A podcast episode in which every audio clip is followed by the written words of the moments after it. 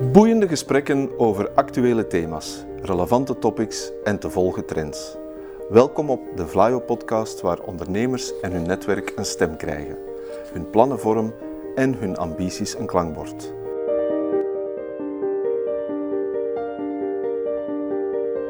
To the point waar het kan, dieper gravend waar het moet. Inspirerend, informerend, ondersteunend. Van artificial intelligence, blockchain en circulaire economie tot digitale zorg. Wij knopen het in jouw oren. Welkom in onze gezellige studio in Leuven, Peter. Jij haalde voor ons een al wat ouder boekje uit de kast. Win Winnovatie van Piet Verhoeven en Helga de Schrijver. Er komen speciale pompoenen in voor, maar misschien dat we het daar later even over kunnen hebben. Er zullen wel andere redenen zijn waarom jij dit boekje gekozen hebt.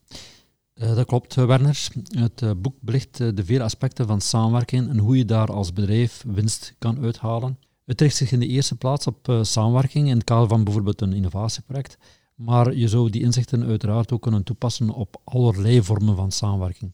En dat samenwerking aan belang wint, dat zien we ook binnen onze eigen organisatie. Zo kregen we een tijdje geleden een bijkomende opdracht rond bioeconomie. Daar willen verschillende spelers, landbouwers, kennisinstellingen, bedrijven samenbrengen om biomassastromen een nieuw leven te geven. De essentie is dus dat je eigenlijk als producent van biomassa niet alles kan, maar ook als verwerker niet alles kan en dat, het, dat, je eigenlijk verplicht bent om te gaan samenwerken en dat dat het uh, gewenste resultaat kan opleveren. Oké, je hebt me overtuigd. Samenwerken is belangrijk. Maar toch druist het ook een beetje in tegen onze eigen aard. Hè? Zijn we niet van nature gewend om zoveel mogelijk dingen zelf aan te pakken en dat op onze eigen manier te doen? Ja, dat klopt. Hè. De auteurs hebben het over de samenwerkingskillers. Hè. We denken dat we het zelf beter kunnen. We hebben een afkeer voor al dat gedoe. We zijn bang voor geheimhoudingsplichten, overheid. We willen zelf de controle natuurlijk in handen houden. En dit boek geeft een aantal manieren om over die kim van het zichtsveld te kijken. Dat noemen we de win-win strategieën. Enkele suggesties zijn het gebruik van bijvoorbeeld opleidingsmomenten waar je inzichten van derden kan gebruiken om voor jezelf de nieuwe inzichten eh, te krijgen. Of bijvoorbeeld een multidisciplinaire aanpak in projecten, waar je natuurlijk met meerdere spelers eh, met een verschillend eh, zichtspunt naar projecten toe gaat kijken. Maar je kan uiteraard ook inspiratie opdoen buiten jouw eigen waardeketen.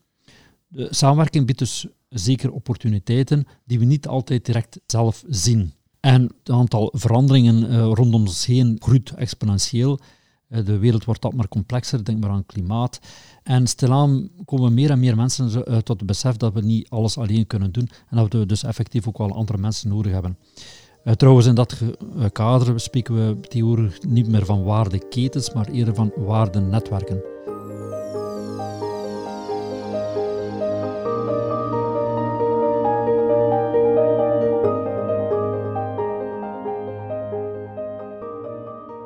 Zien even naar de essentie.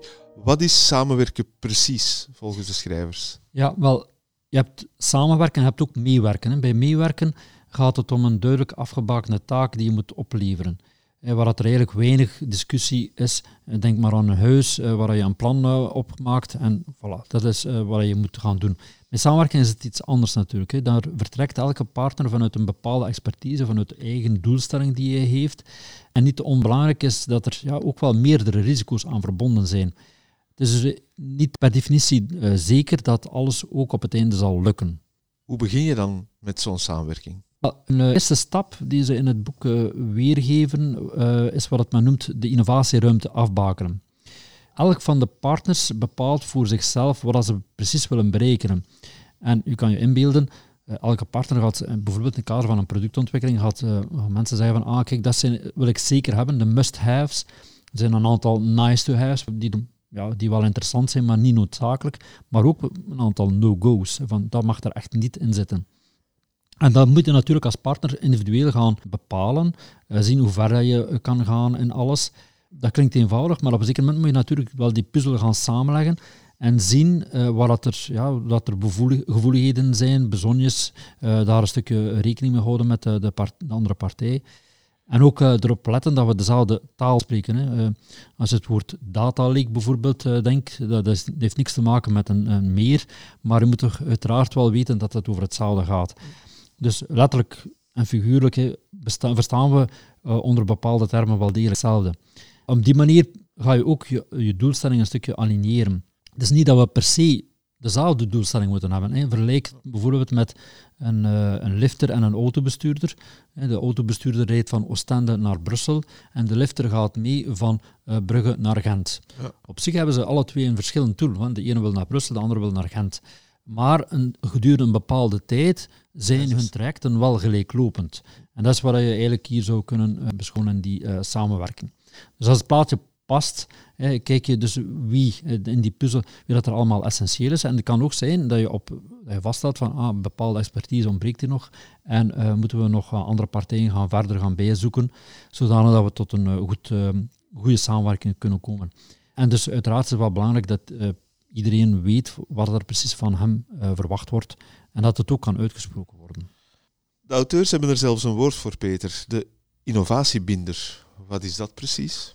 Innovatiebender beschrijft precies hoe de toekomst er zou uitzien als alle problemen opgelost zouden zijn. De Sunny Day scenario noemt men dat. Het zet een stukje de bakens af voor de innovatieruimte van de samenwerking.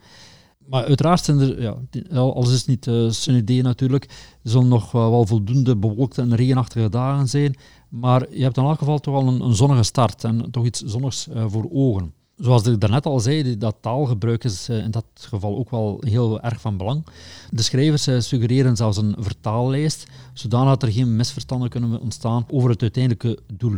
Nu, interessant daarbij is ook om, om een, bijvoorbeeld een mock-up te maken. Als je zegt van, kijk, denk aan een gebouw, je maakt dat heel visueel. Bij diensten kan je iets dergelijks doen, eh, de, onder de vorm van een storyboarding. Maar dat werkt, dat proces om dat ook te maken, om die mock-up te maken, om de storyboarding te maken, werkt ook een stukje verbindend. En het helpt ook telkens om terug te kunnen uh, grijpen naar als een referentiebasis, als er bijvoorbeeld discussie zou uh, bestaan over hetgeen dat je wilt doen.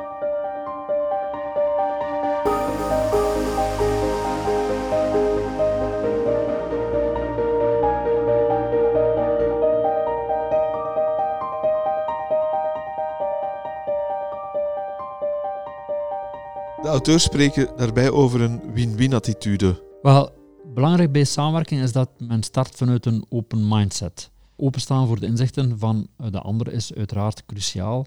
Waarom ziet jouw partner het op een andere manier? Wat is zijn referentiekader?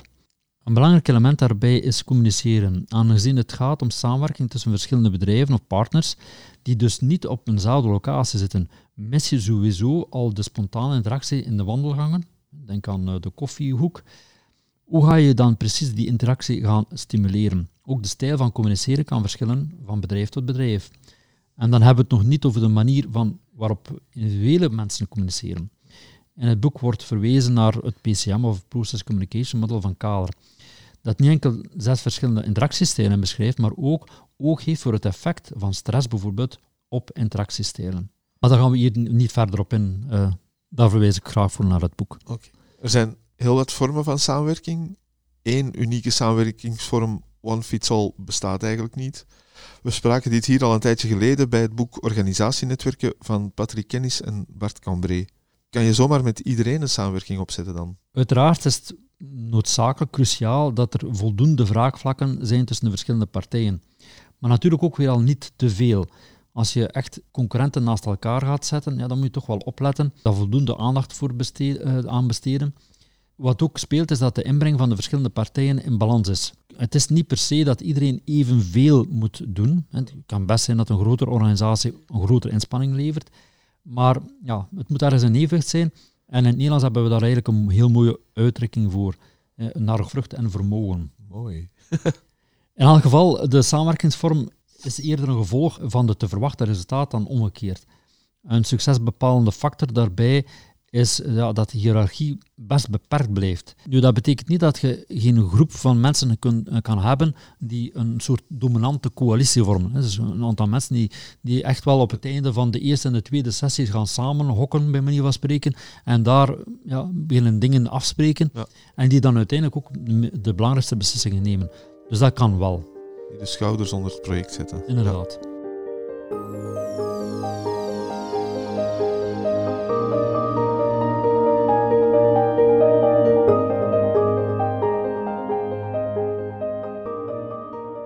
Hoe begin je nu concreet aan de zoektocht naar een geschikte samenwerkingspartner? Best vertrekken toch vanuit een eigen uh, SWOT-analyse. Op basis van die zwaktes, opportuniteiten, bedreigingen, kan je nog zien waar dat er versterking nodig is.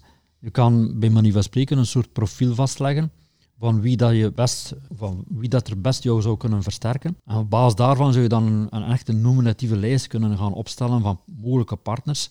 Uiteraard is dat niet iets dat op 1, 2, 3 gebeurt, dat is een iteratief uh, proces.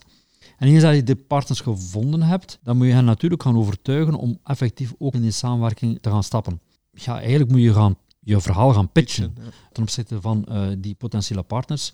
Uh, en aangeven van dat zij ook gebaat zijn bij een dergelijke samenwerking. Oké. Okay. Laten we nu even in de tijd vooruitflitsen. We hebben de partners gevonden, de samenwerking is een feit. Waar moeten we nu aandacht voor hebben? Van belang is dat je regelmatig vooruitgang boekt. Uh, zo creëer je enthousiasme voor je project.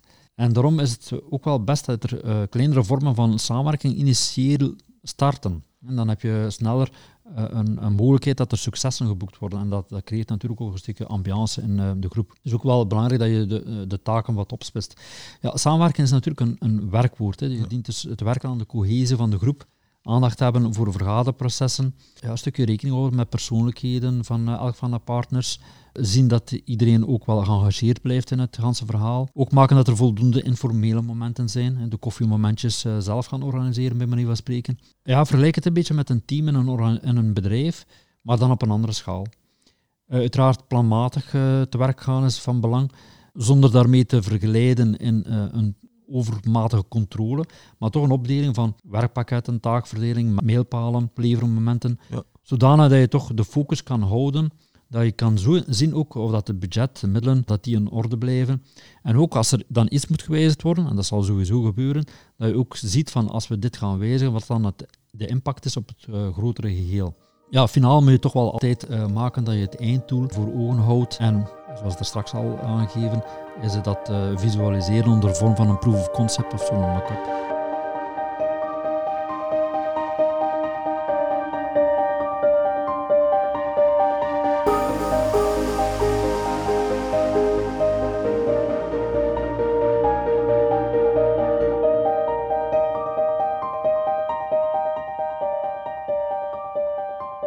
Samenwerken allemaal goed en wel, maar finaal deel je toch ook wel wat geheimen als bedrijf en soms zelfs met je concurrenten. Dat lijkt mij een aandachtspunt.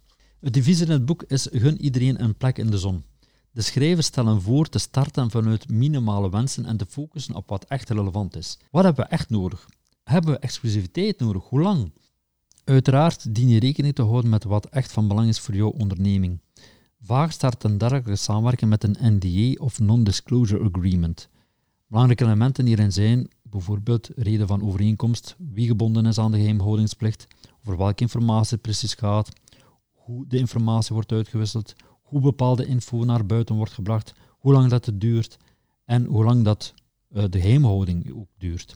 Ik veronderstel dat er tijdens zo'n samenwerking ook kennis gecreëerd wordt, nieuwe kennis. Hoe ga je daarmee om? Ja, maar de auteurs hebben het over een opdeling tussen background en foreground. Mensen die een IP kent zijn, kennen uh, die woorden. Het eerste heeft wel, geeft aan wat reeds aanwezig is bij elk van de partners. Uiteraard is het niet de bedoeling van alles uh, te gaan opsommen. Je beperkt je uiteraard het best tot wat echt relevant is voor het uh, project. En daarnaast heb je de foreground, of hetgeen dat je samen opbouwt tijdens het project. Wat je naderhand met de resultaten gaat doen. En dan moet je natuurlijk wel afspreken. Wat zijn de prijsafspraken? Wat als er iemand wil voorbouwen op de opgedane kennis? En dat heeft uiteraard ook zijn, zijn prijs. En dat vergt ook wel wat voorbereiding. Het is als partner inderdaad echt van belang om vooraf af te spreken wat je gaat aanvangen met de resultaten nadat het project is afgelopen. Om dat goed te kunnen vastleggen, dient elk voor zich uit te maken wat hij precies nodig heeft om de resultaten te gebruiken. Bijvoorbeeld geografische elementen, specifieke toepassingen, een bepaald tijdsframe. Dit lijkt me het geschikte moment om het over die speciale pompoenen uit mijn inleiding te hebben, Peter. Die vertellen iets over slim samenwerken en een beetje over eigendomsrechten. Wat is het verhaal precies? Inderdaad, er wordt een, verhaal in het boek uh, verteld over pompoenen, over drie bedrijven die eigenlijk een specifieke toepassing hebben over een speciaal soort uh, pompoenen. Uh, de eerste bedrijf is geïnteresseerd in de schil, waar bepaalde componenten in zitten die interessant zijn om hepatitis B te bestrijden. Een ander bedrijf, los daarvan, is uh, geïnteresseerd in de pitten, omdat die weten dat daar bepaalde componenten zitten die voor in kernfusie een bepaalde rol zouden kunnen spelen. En dan is er uiteraard een, een, derde partij, namelijk een, degene die de pompoenen maakt. Alle drie hebben ze, als, hebben ze qua hoeveelheid pompoenen evenveel nodig. Namelijk degene dat uh, die producent van hun pompoenen, uh, ook uh, van die speciale pompoenen, want het zijn geen zomaar pompoenen, effectief produceert. Nu, ja, ze ontmoeten elkaar en dan uiteindelijk ja, kunnen ze uiteraard wel samenwerken. Maar om het over die eigendomsrechten te hebben, het is niet noodzakelijk dat die allemaal tezamen een patent nemen of, of iets dergelijks, want ze hebben eigenlijk alle drie een verschillende toepassing. Die ene in verband met die hepatitis B kan perfect daaromtrent een IP opstellen. Hetzelfde met die pitten en zo verder.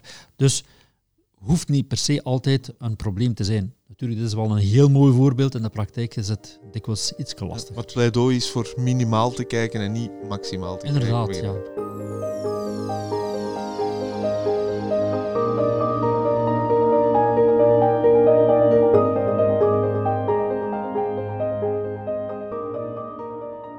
In het boek wordt ook uitgebreid ingegaan op evalueren en leren. Ja, wel, we hebben nogal vaak de neiging om pas op het einde van ons project te gaan evalueren hoe dat alles precies verlopen is. Dat is natuurlijk veel te laat. Het is om te beginnen van belang om goed te weten van waar dat we precies starten. Dus je start eigenlijk best met een nulmeting. Door tussentijds te gaan meten, zie je dan de evolutie van het project en kan je, indien nodig, eventueel snel bijsturen. Toetsteen daarbij zijn natuurlijk de verwachtingen, wat daar straks eigenlijk al een stukje over, wat men noemt het expectation management. En belangrijk is natuurlijk te beschrijven waar dat we precies naartoe gaan en dat zo helder mogelijk, zo smart mogelijk te bepalen. Uh, en ook durven aanduiden wat er precies niet verwacht wordt. En dan is er natuurlijk onze fameuze nulmeting. Dus vragen wat, wat kennen we al of wat kennen we nog niet. En niet enkel van, van binnenuit te kijken, maar ook de, de bril van de klant op te zetten. En kijken van ja, wat gebeurt, gebeurt er precies in de markt. Tijdens het ganse traject kan je dan een aantal indicatoren hanteren om die evolutie te zien. Die kunnen zowel kwantitatief als kwalitatief zijn. In het boek wordt een aanpak beschreven hoe je die het best selecteert.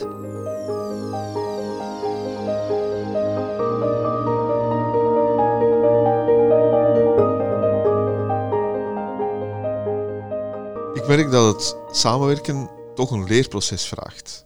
En wellicht niet enkel op het vlak van projectmanagement skills. Absoluut, je zou in de eerste plaats kunnen denken aan tastbare zaken zoals hoe zijn de timings opgevolgd of hoeveel meetings hebben we gehad en zijn de resultaten behaald die we beoogden. Maar andere zaken zoals hoe zijn we omgegaan met discussies, conflicten, zijn minstens even belangrijk. Of hoe werden tussentijdse successen gevierd en werd iedereen voldoende betrokken en terecht. Anderzijds mogen we uiteraard niet overdrijven met metingen, ze mogen niet leiden tot een controlemechanisme. Vergeet dat ook niet dat dat allemaal tijd en geld vergt. Eh, zaken verzamelen om vervolgens in een schuif te stoppen, dat is ook wel jammer. Waarom zou je dit boek willen aanbevelen aan ondernemers, Peter?